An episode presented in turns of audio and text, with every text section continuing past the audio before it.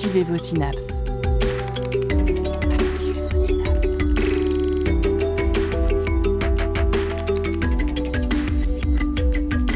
Poussez la porte du labo des savoirs et entrez dans un monde de science et d'expérience. C'est le labo des savoirs. Vous êtes à l'écoute du Labo des Savoirs, bienvenue à vous Aujourd'hui, nous partons fouiller les poubelles, celles des céréaliers et des cultures en tout genre, ou celles des industries agroalimentaires. Peut-être le savez-vous déjà, elles renferment un vaste trésor. Tiges et feuillages non comestibles, noyaux, pépins, coques ou encore plantes régénérant le sol entre deux récoltes. Ces résidus végétaux inspirent bien des scientifiques qui les voient non pas comme des déchets à liquider, mais comme une matière première à bien décomposer qui pourrait nous rendre la vie plus facile.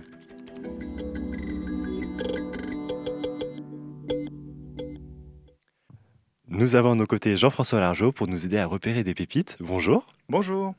Vous êtes membre du laboratoire GEPEA, Génie des procédés environnement et agroalimentaire. Votre activité d'enseignant-chercheur se partage entre le campus nantais de l'ICAM, l'Institut catholique d'art et métiers et l'IMT Atlantique à Nantes, l'Institut Mines Télécom. Par quel procédé peut-on donner une seconde vie aux résidus végétaux des activités humaines? Tous les résidus sont-ils bons à valoriser Et quelles questions se poser pour que cette démarche reste bénéfique? Nous essaierons d'apporter des éléments de réponse à tous ces sujets dans l'heure qui vient. À la réalisation, c'est aujourd'hui Sophie Potvin. Écoutez la recherche et ses chercheurs au Labo des Savoirs.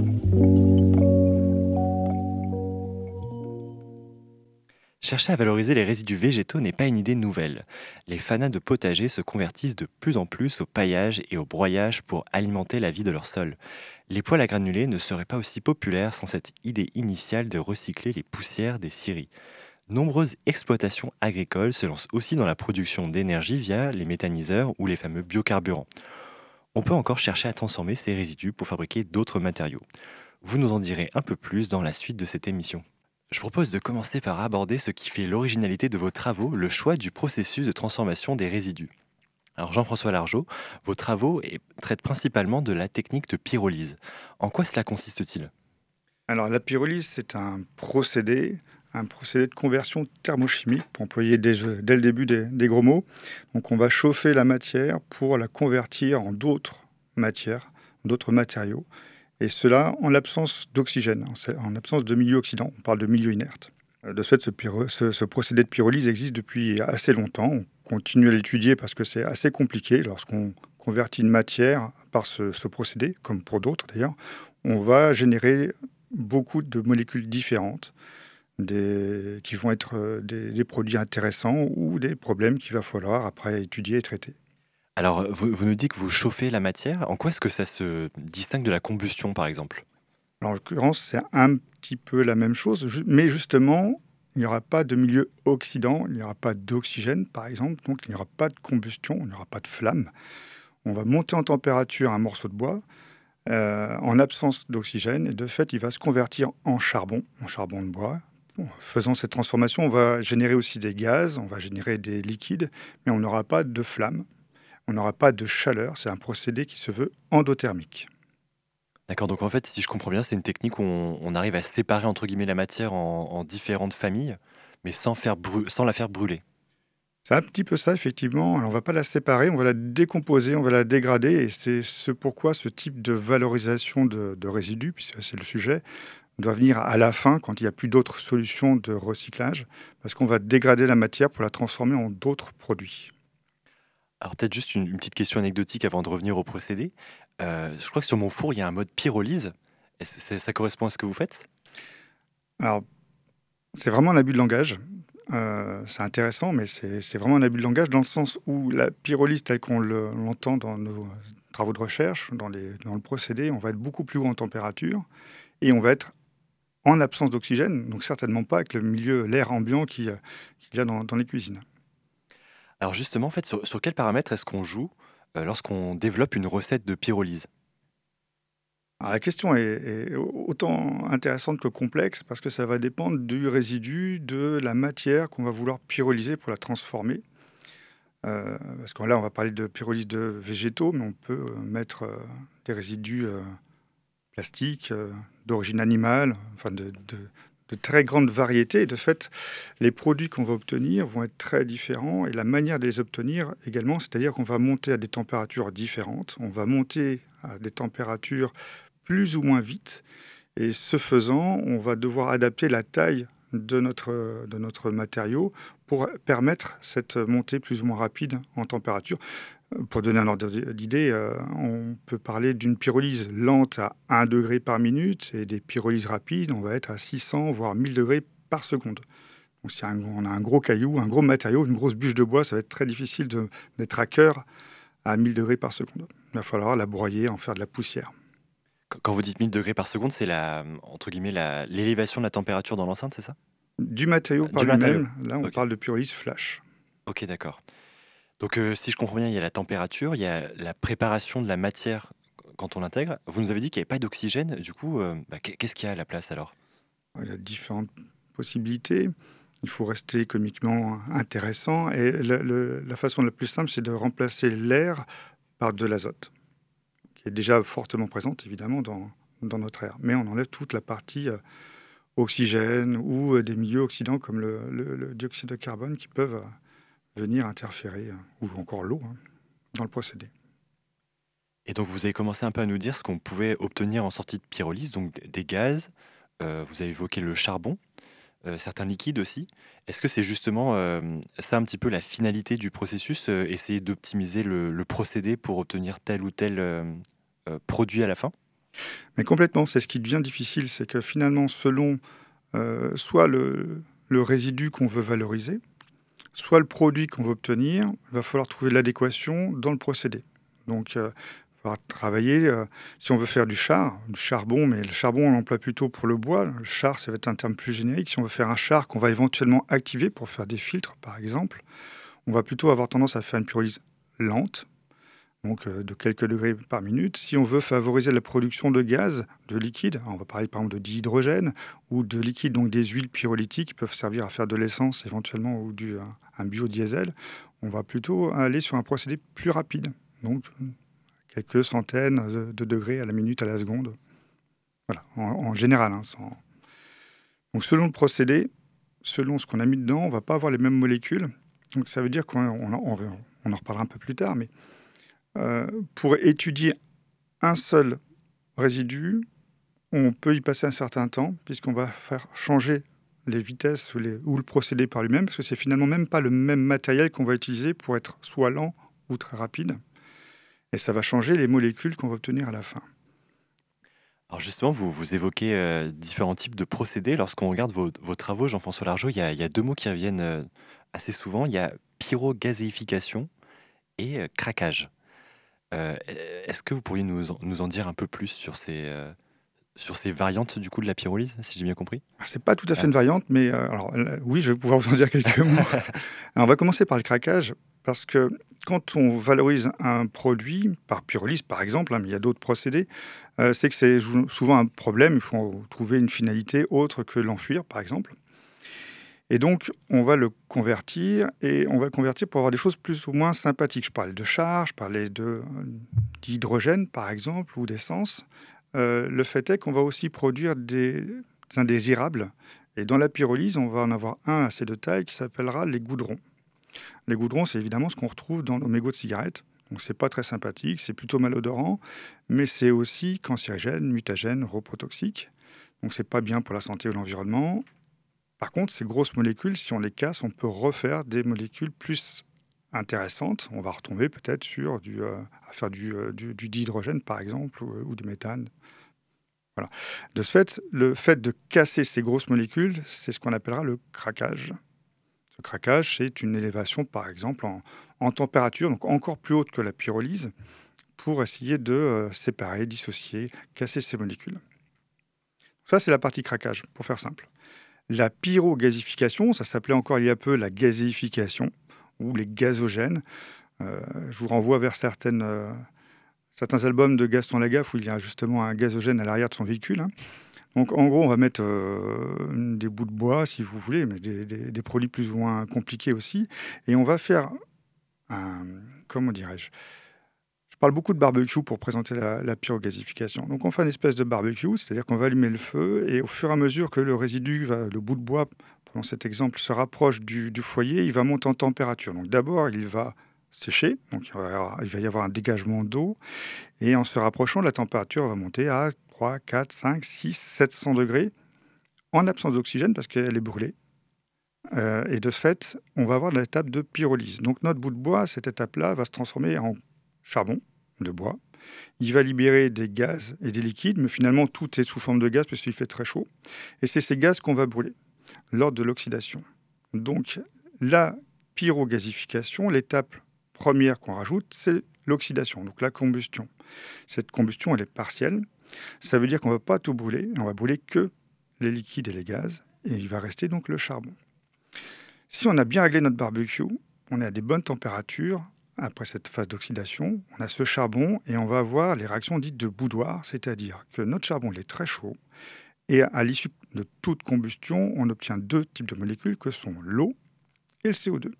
L'eau et le CO2 vont rencontrer ce charbon et ils vont réagir ensemble pour faire des produits intéressants que sont le dihydrogène et le monoxyde de carbone. Deux gaz extrêmement nocifs, j'ai envie de dire. Il ne faut pas les respirer, c'est explosif. Par contre, ce sont les deux molécules euh, qui sont des carburants. Donc c'est très intéressant. C'est ce qu'on avait dans le fameux gaz à l'eau à l'époque, où on versait de l'eau sur du charbon incandescent pour produire justement du dihydrogène, du monoxyde de carbone, afin d'alimenter euh, les lampadaires, par exemple, dans nos rues. L'ancien gaz de ville, en quelque sorte. Ok, très bien. Et est-ce qu'il y a d'autres modes de, valorisation de ces, de ces résidus? Oui, on on a on a attaqué bien en tête sur la pyrolyse. Euh, selon le type de, résidus, s'ils sont plus ou moins humides, par exemple, on va avoir deux familles de, procédés, soit par voie sèche, dans laquelle on va retrouver la pyrolyse, la pyrogasification, la combustion également, soit par voie dite humide, tout à chacun, on connaît sans doute la méthanisation, où là, pour le coup, les résidus ont besoin d'avoir un peu plus d'eau.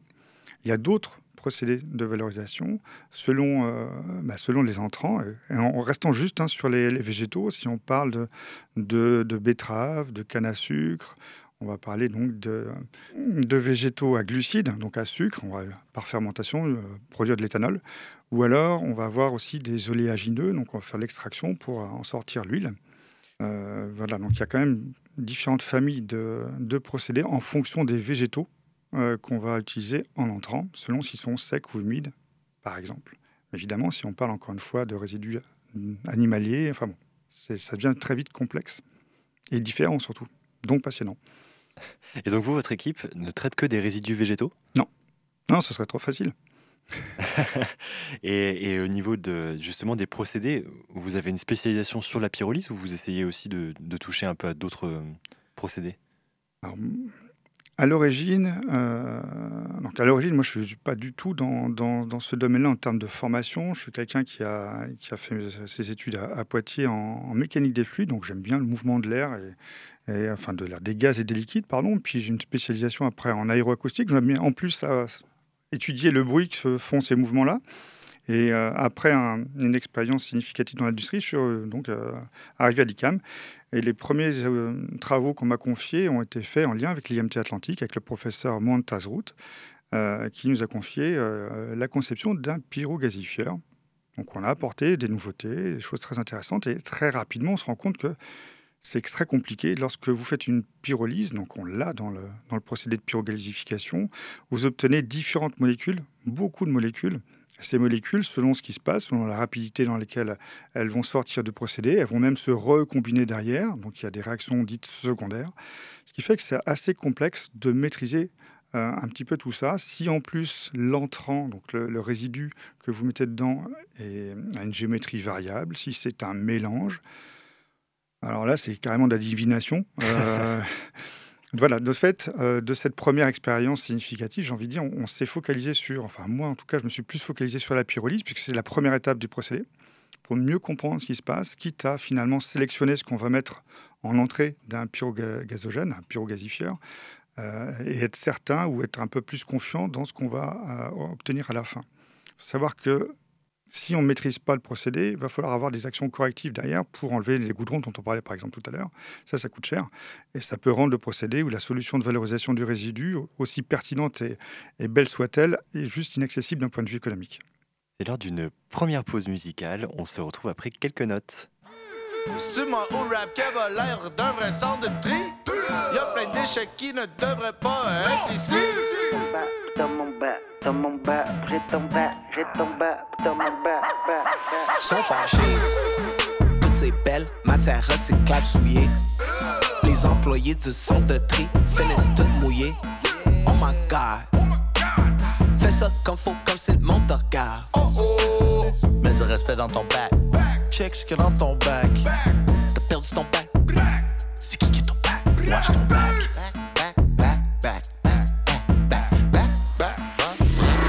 Mets du respect dans ton bac.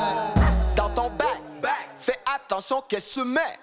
Tu pensais que c'était ça que c'était, mais ça allait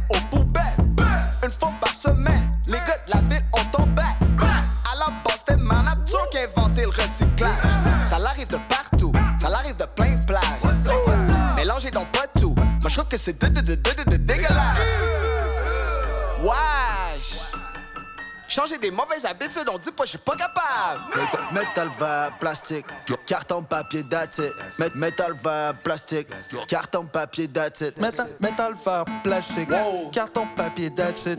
Métal, verre, plastique, carton, papier, that's it. Sont fâchés. Toutes ces belles matières recyclables souillées.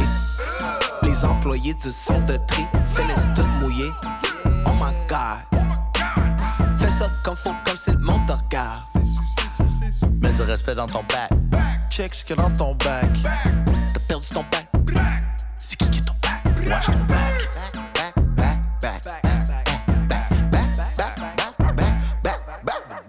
Cyclable. C'est cyclable plusieurs fois, mais c'est pas ça que ça veut dire être recyclable. Oh là là, pointe du doigt, pierre fonçable, fais ton smart, fais ton frais. Pense trois fois avant de pitcher dans ton bac des jouets. Des US. C'est moi au rap qui a l'air d'un vrai centre de tri. Y a plein d'échecs qui ne devraient pas être ici. Bleu flétri, C'est non, pneu de camion, c'est non. matériaux de con. Instruction, c'est non Les couches qu'elles soient pleines, ou non. c'est non.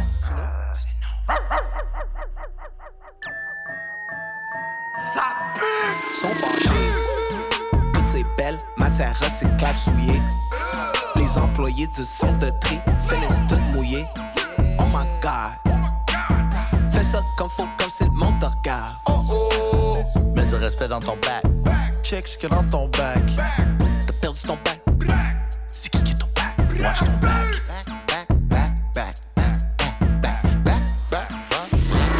Mets du respect dans ton bac.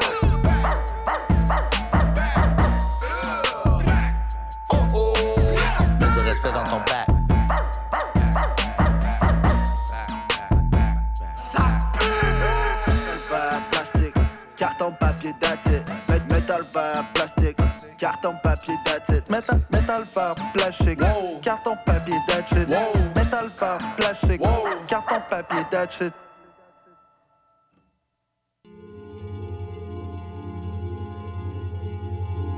Bienvenue au Labo des Savoirs. Attention, recherche en cours.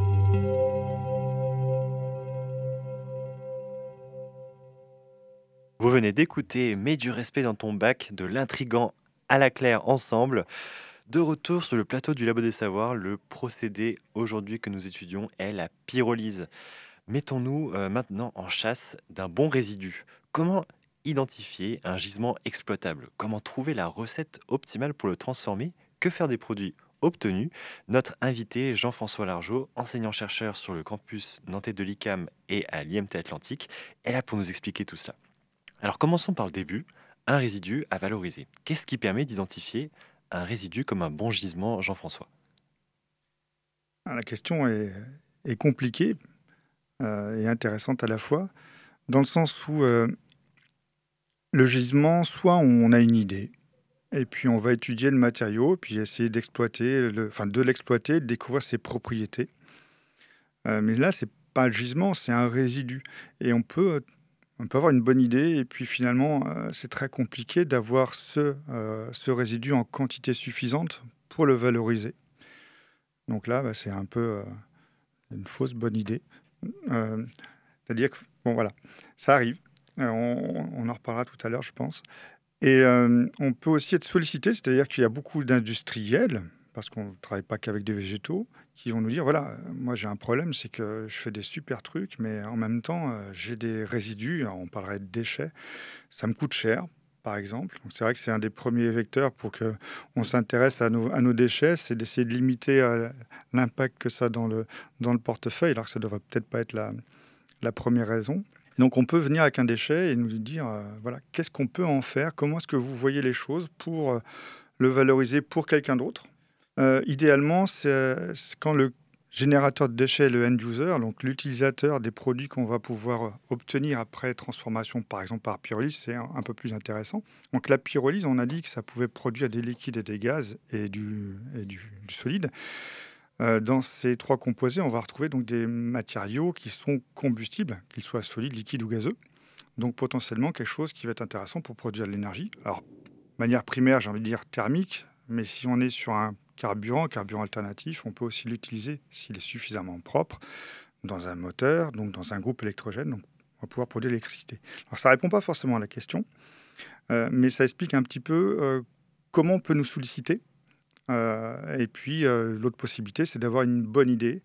Et le problème, quand on a une idée un petit peu seule, c'est qu'il faut trouver des financements. Donc, on va répondre aux appels à projets, par exemple de, l'ADEME, de l'État, de la région, l'ADREAL, pour en citer que quelques-uns, où il peut y avoir dans le, dans le scope de l'appel à projet certaines, certains résidus ou procédés plutôt qui sont mis en avant. Et donc, euh, si jamais un industriel vous, vient vous solliciter pour euh, vous demander comment, que faire d'un résidu, est-ce que vous avez une certaine approche, une certaine philosophie que vous, vous appliquez, une sorte de méthode pour, euh, pour donner un cadre justement à cette valorisation? Alors, oui, on, va, on va regarder un petit peu le, résidu dont, on parle, qui nous est proposé à la valorisation.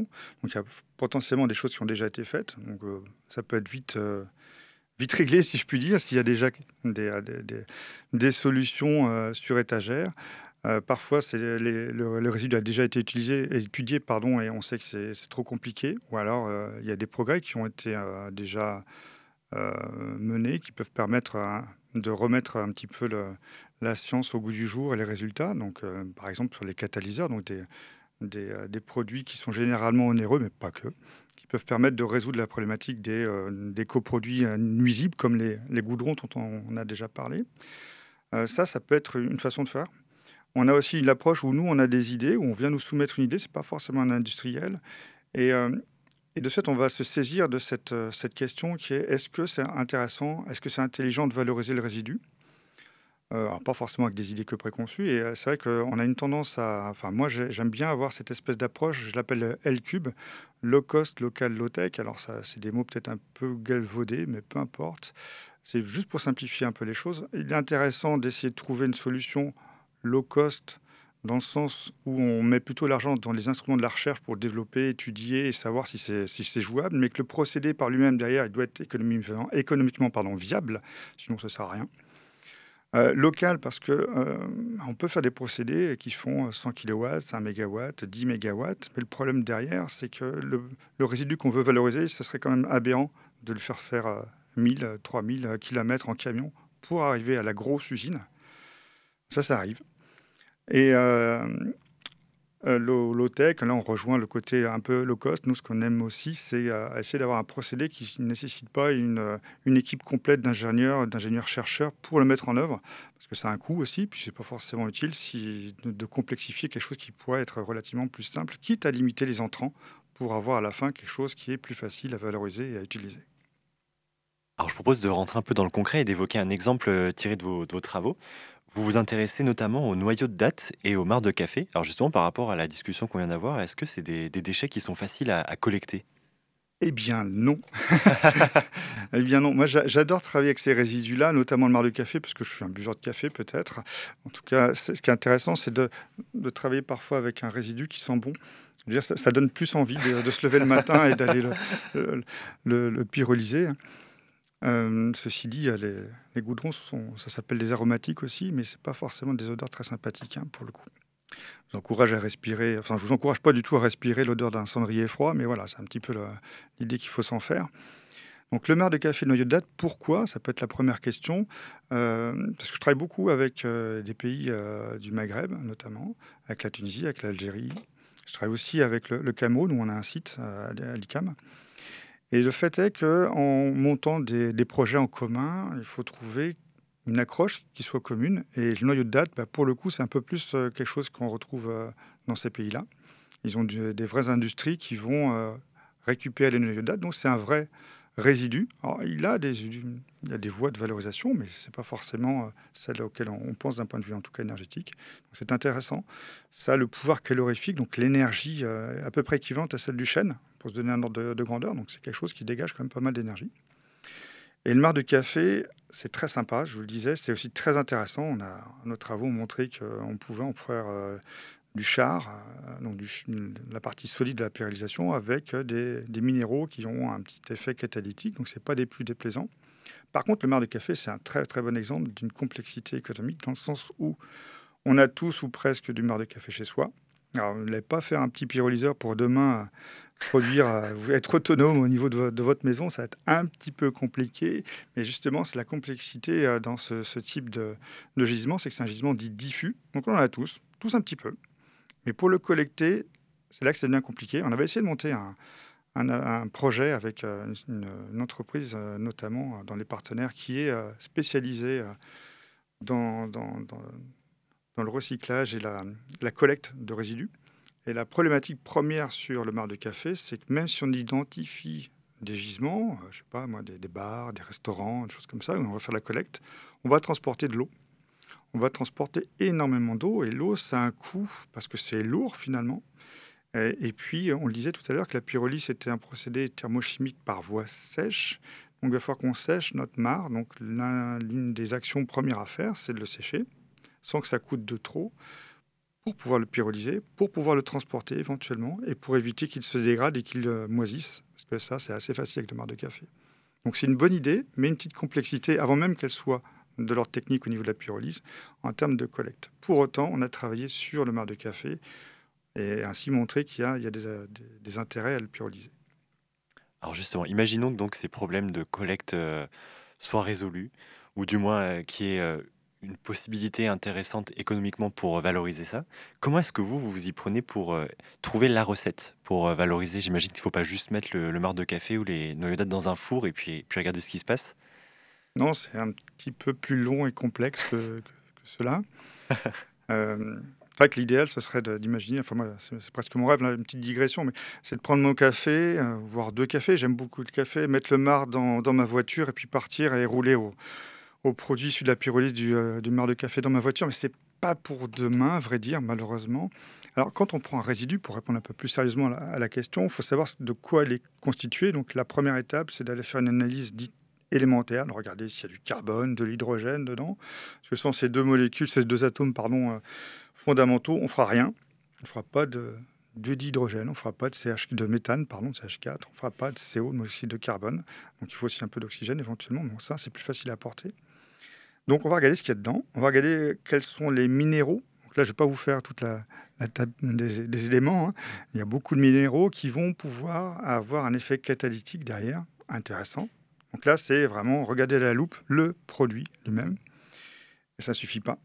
Derrière, il va falloir regarder comment il se dégrade, c'est-à-dire qu'on va le monter en température, on va faire une micro-pyrolyse, ça, s'appelle une analyse thermogravimétrique, et on va regarder à quelle température il se dégrade, euh, avec quelle quantité, quelle quantité de matière s'est dégradée à telle, telle température en fonction des réactions chimiques qu'on va pouvoir observer. Et idéalement, euh, analyser les gaz et liquides qui vont en être émis, mais c'est compliqué à ces échelles aussi, aussi faibles.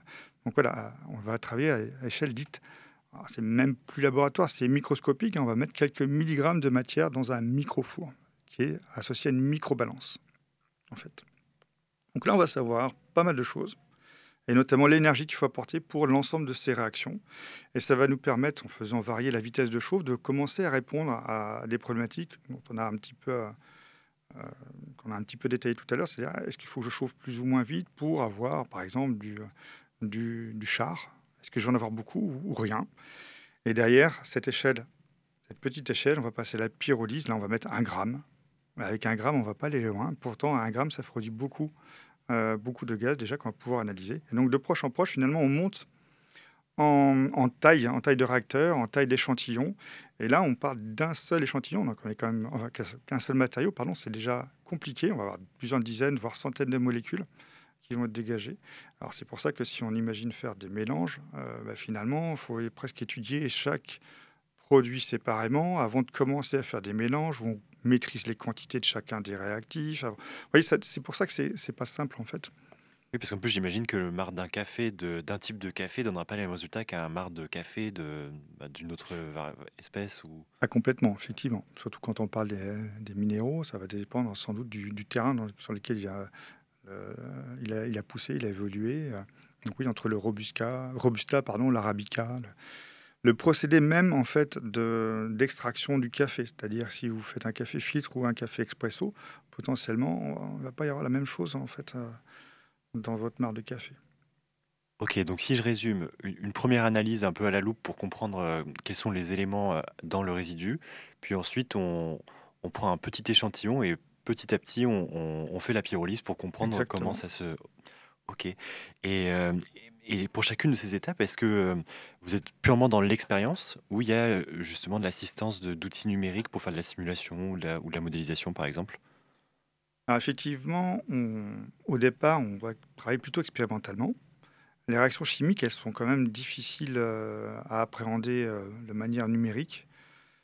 Euh, ceci étant, en faisant ces, expériences à petite échelle, on commence à avoir des informations, on peut commencer à, avoir des, à construire nos, réactions chimiques, nos lois de décomposition, lois dites d'Arrhenius par exemple, peu importe. Le, terme n'est pas forcément important. L'idée, c'est qu'après, on puisse faire des pyrolyses, par exemple à 1 degré, 10 degrés, 30 degrés minutes, peu importe, et avoir des compléments numériques, c'est-à-dire qu'en ayant un modèle numérique, euh, c'est ce qu'on fait euh, au laboratoire, ce qu'on va appeler un jumeau numérique quelque part, c'est-à-dire qu'on va avoir un doublon, mais purement numérique de ce qu'on va faire expérimentalement.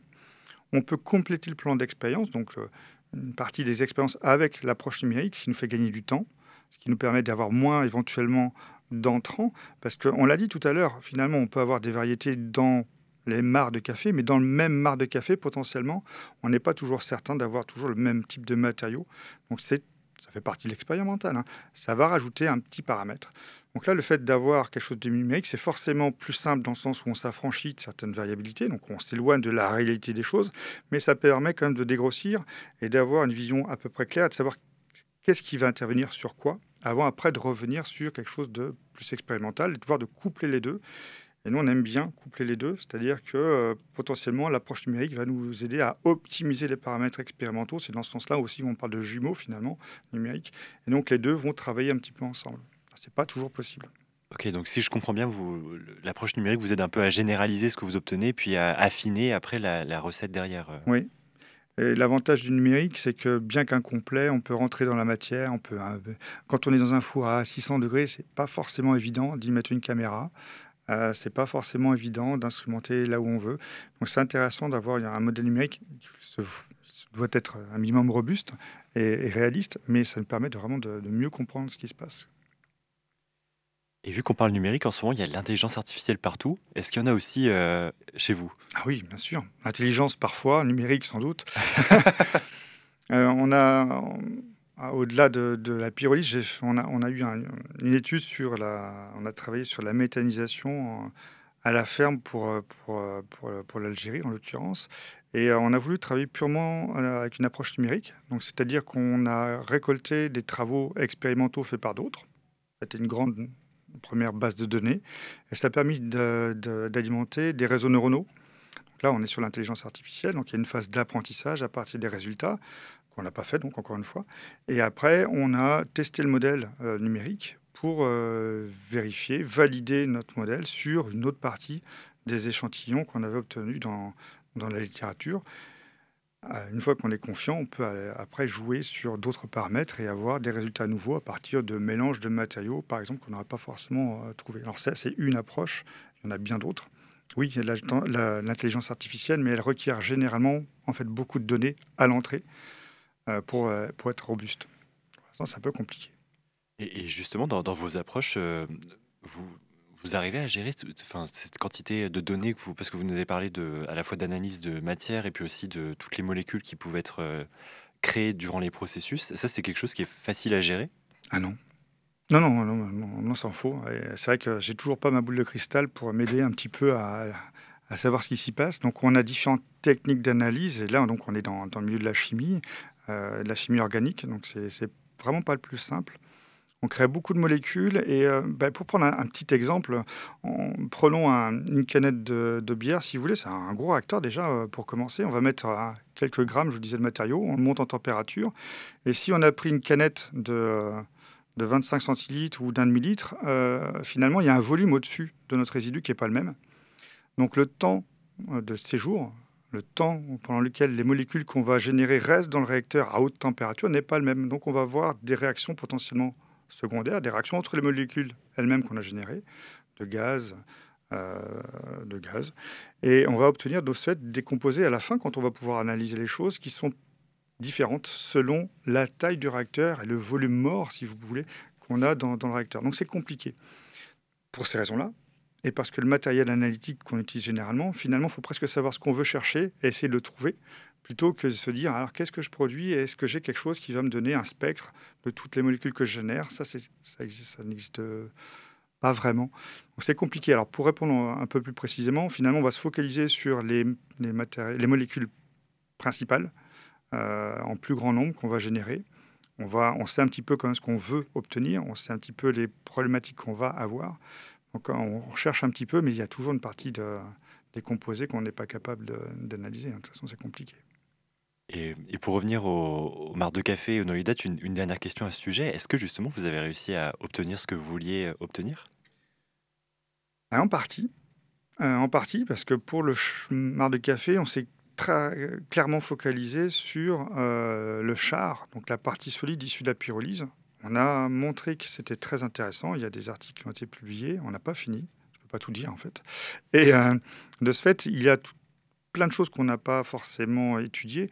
Parce que le marc de café, ce qu'il faut voir sur une pyrolyse, une valorisation d'un résidu, c'est qu'avant peut-être de le chauffer, on peut peut-être extraire des choses. Sur le marc de café, c'est un bon exemple parce qu'on peut extraire des, huiles essentielles, par exemple, avant la pyrolyse. Et puis, euh, lorsqu'on la pyrolyse, donc on a une partie qui est liquide, une partie qui est gazeuse. Pour l'instant, on s'en est finalement pas trop intéressé. On l'a laissé de côté, on va y revenir, parce qu'on voulait voir s'il était intéressant d'avoir la partie solide. Et là, la partie solide, donc elle est intéressante. Euh, le charbon produit de marc de café, nous, on a trouvé qu'il permettait de faire justement du craquage, donc d'être un support pour finalement aider la pyrolyse d'autres composés. Euh, on l'a étudié pour euh, dépolluer les gaz issus de, de la pyrolyse de pneus ou pour faire du craquage des fameux goudrons qu'on obtient majoritairement quand on fait une pyrolyse de biomasse. Et c'est assez intéressant, oui. Et pour les noyaux de date? Mais en fait, on a fait un petit peu la même chose et on a comparé les deux et le marc de café nous a paru plus pertinent. Ah, c'est plus facile pour nous parce que c'est vrai que le gisement, pour le coup français, en termes de noyau de date, il est assez restreint. C'est bien dommage, il faudrait lancer des, des, cultures à grande échelle de date. La discussion reprend après cette brève pause musicale. sans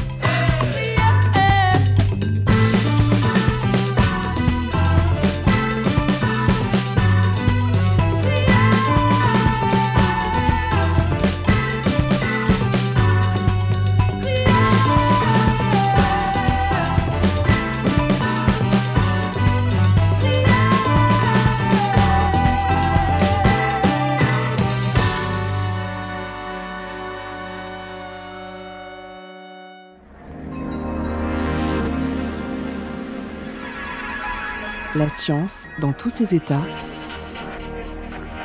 Au labo des savoirs.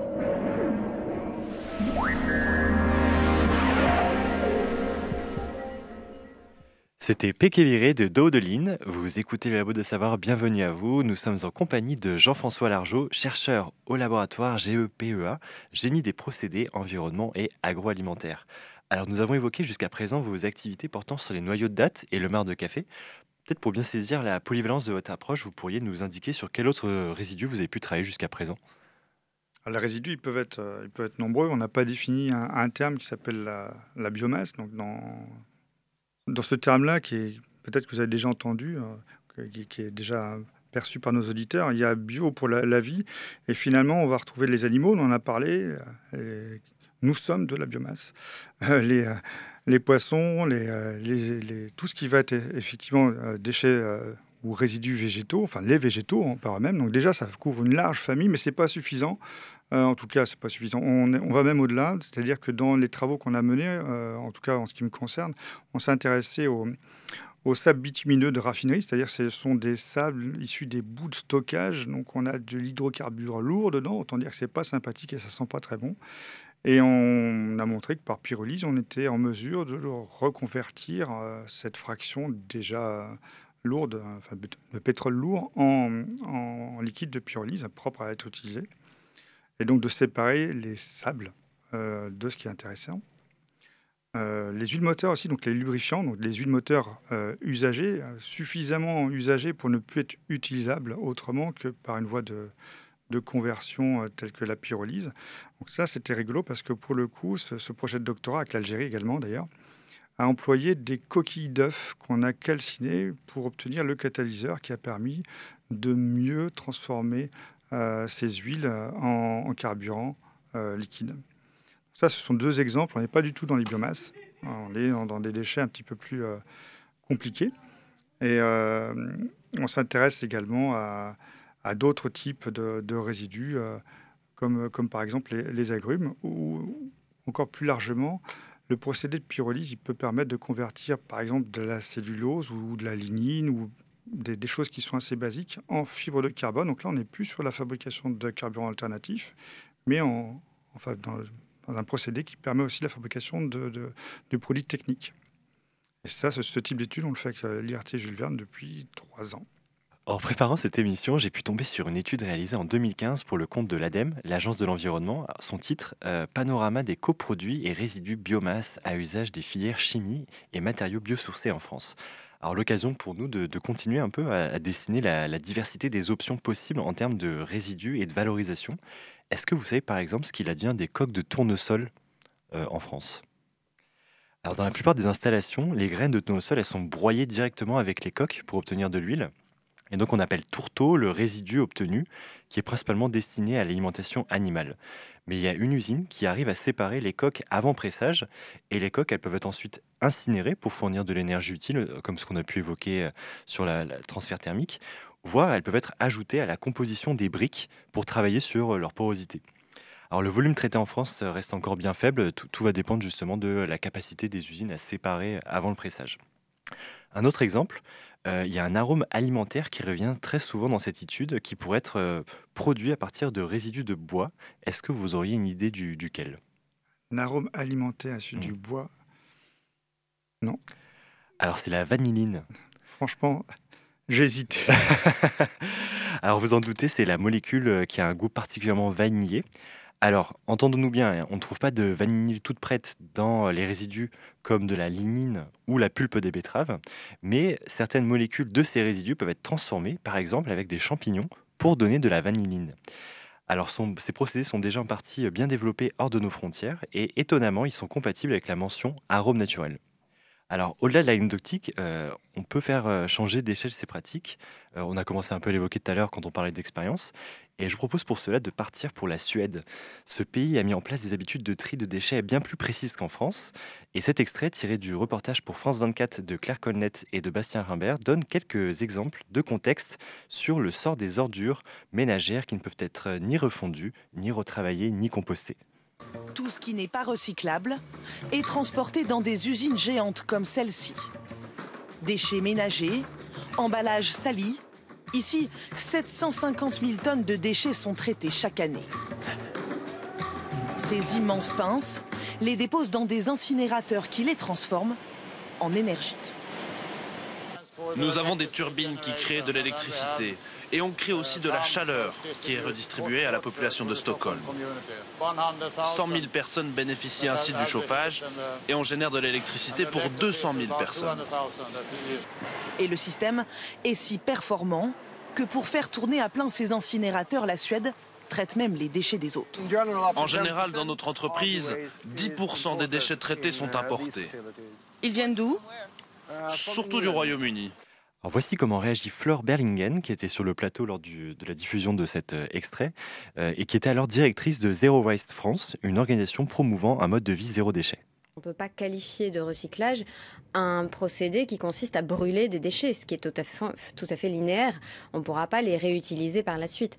Euh, donc euh, le fait de dire que la Suède recycle 99% de ses déchets, pour nous, c'est totalement faux. C'est un abus de langage euh, contre lequel, d'ailleurs, on, proteste avec nos homologues de, Zero Waste Europe, parce que c'est clairement trompeur par rapport à ce qu'est ce que doit être réellement le recyclage, c'est-à-dire une réutilisation de la matière.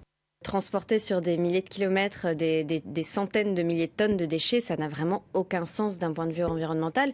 C'est contraire à la hiérarchie européenne de traitement des déchets qui devrait s'imposer aux États membres. Et c'est aussi euh, contraire à cette logique de gestion de proximité qui est aussi une question de responsabilité. Les déchets que nous produisons, eh ben, euh, il faut en assumer les conséquences en fait. Jean-François Largeau, est-ce que vous souhaitez réagir à, ce qu'on vient d'entendre? Oui, je suis assez d'accord avec ce qui vient d'être euh, dit. hein. Ça rejoint le concept dont je vous parlais tout à l'heure, avec une vision assez locale des choses. Alors, déjà, effectivement, euh, on l'a un petit peu dit, pyrolyser ou valoriser par un autre procédé euh, en énergie, en molécules d'intérêt, comme on, l'a- cité, par exemple, un déchet, on est, enfin déchet, quelque chose qu'on qualifiera de déchet ou de résidu, finalement, on est déjà en bas. C'est-à-dire qu'on n'a pas eu d'autre solution que de le transformer de manière irréversible.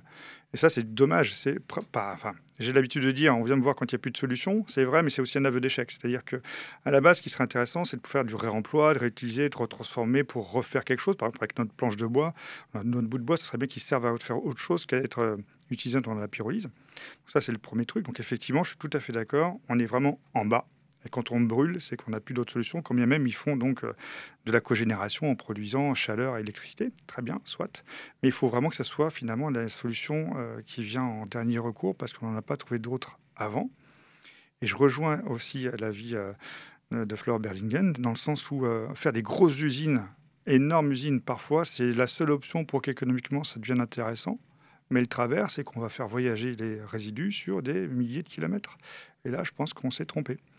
Donc si on parle des déchets, des résidus et qu'on en génère, la première étape, donc là on est vraiment sur, euh, on ne peut plus en rien faire de ces, matériaux-là, ça va être de limiter leur production. C'est tout ce qu'on fait sur l'emballage, sur les plastiques, etc. Hein. C'est-à-dire d'éviter d'avoir des résidus et après d'essayer de les traiter localement avec euh, une solution qui soit viable, si possible, économiquement viable. Et dans le cadre de vos travaux, justement, est-ce que euh, vous avez une idée de la quantité de matière qui est, euh, valorisée? C'est-à-dire, euh, est-ce que, par exemple, pour. Tout à l'heure, on parlait de, de char de marc de café. Ça représente à peu près quel pourcentage de la matière initiale que vous récupérez sous forme de, solide? Un marc de café, si on parle de la France, les chiffres ne sont pas, sont pas très clairs. On parle d'un gisement entre 200 000 et 600 000 tonnes par an. Il ah, faut regarder un peu précisément les chiffres, parce que s'il y a l'eau qui est dedans, forcément, ça change un petit peu la, valeur de tout ça.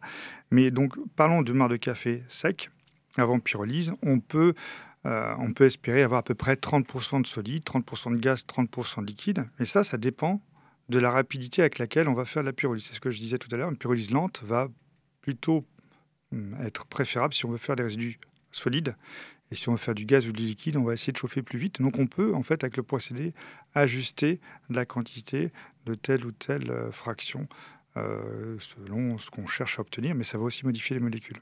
C'est en ça que ça devient compliqué. Mmh. Et finalement, j'imagine qu'il y a aussi une partie des molécules qui vont soit s'échapper ou, du moins qui vont être euh, considérées comme bah, non produits finis et donc qui ne seront pas vues comme, comme quelque chose de valorisé. Ah, elles seront alors oui et non, c'est-à-dire elles vont pas s'échapper puisqu'on fait en sorte qu'on on maîtrise le procédé. Par contre, elles sont plus ou moins intéressantes, effectivement, voire plus ou moins problématiques. Donc on va, produire de l'eau, par exemple, pas de l'eau de la même manière que l'humidité inhérente d'un produit. Hein. C'est vraiment une production d'eau par décomposition de la matière, mais aussi euh, des choses qui vont être des goudrons, des molécules intéressantes, et puis d'autres euh, moins. Alors après, ça veut dire qu'on a, ok, on a, on a un résidu, on l'a décomposé en molécules sympas, mais il va falloir aussi, c'est une boucle presque sans fin, hein, il va falloir aussi s'intéresser aux résidus qui sont problématiques. Et aujourd'hui, c'est quelque chose qui existe à l'échelle industrielle, justement, la, la, pyrolyse pour valoriser des, certains résidus en France? Assez peu. Il y a des, euh, des, euh, des prototypes à grande échelle. Euh, il faut qu'ils montrent leur, leur, viabilité. Il y a quelques industriels qui proposent des solutions. Mais euh, non, ça reste, euh, ça reste un petit peu euh, quelque chose qu'il faut, qu'il faut travailler. Il y a eu des, choix qui ont été faits depuis quelques, quelques dizaines d'années, on va dire, de développer principalement la, méthanisation. Je n'ai pas, pas critiqué ou pas. en fait, il n'y a pas une solution, il y a des solutions en fonction des, des déchets ou des résidus qu'il faut traiter.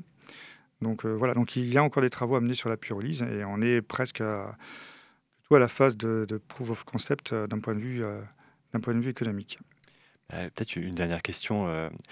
vous, faisiez le parallèle avec la méthanisation, sujet qui parfois alimente un peu des débats sur les potentielles concurrences qu'il peut y avoir avec les cultures pour l'alimentation ou aussi sur la difficulté d'estimer vraiment le, bilan énergétique sur la totalité du process. Est-ce que c'est quelque chose qui, dans vos travaux, est, plus facile à estimer ou est-ce qu'on a une idée un peu de, de là où on en est là-dessus?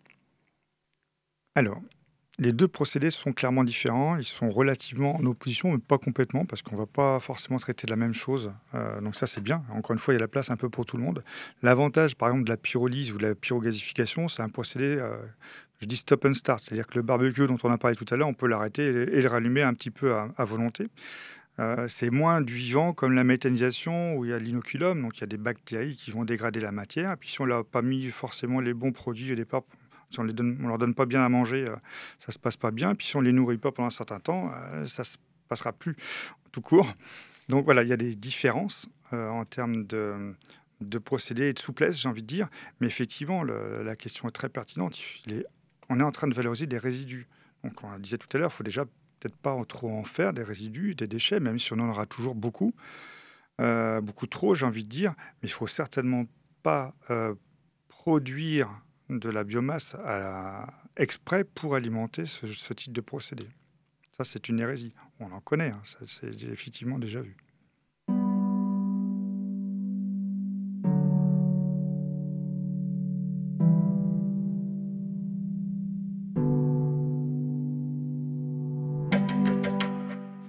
Chers vous qui nous écoutez à l'autre bout du micro, j'imagine que comme moi, vous ne verrez plus le mar de café de la même façon.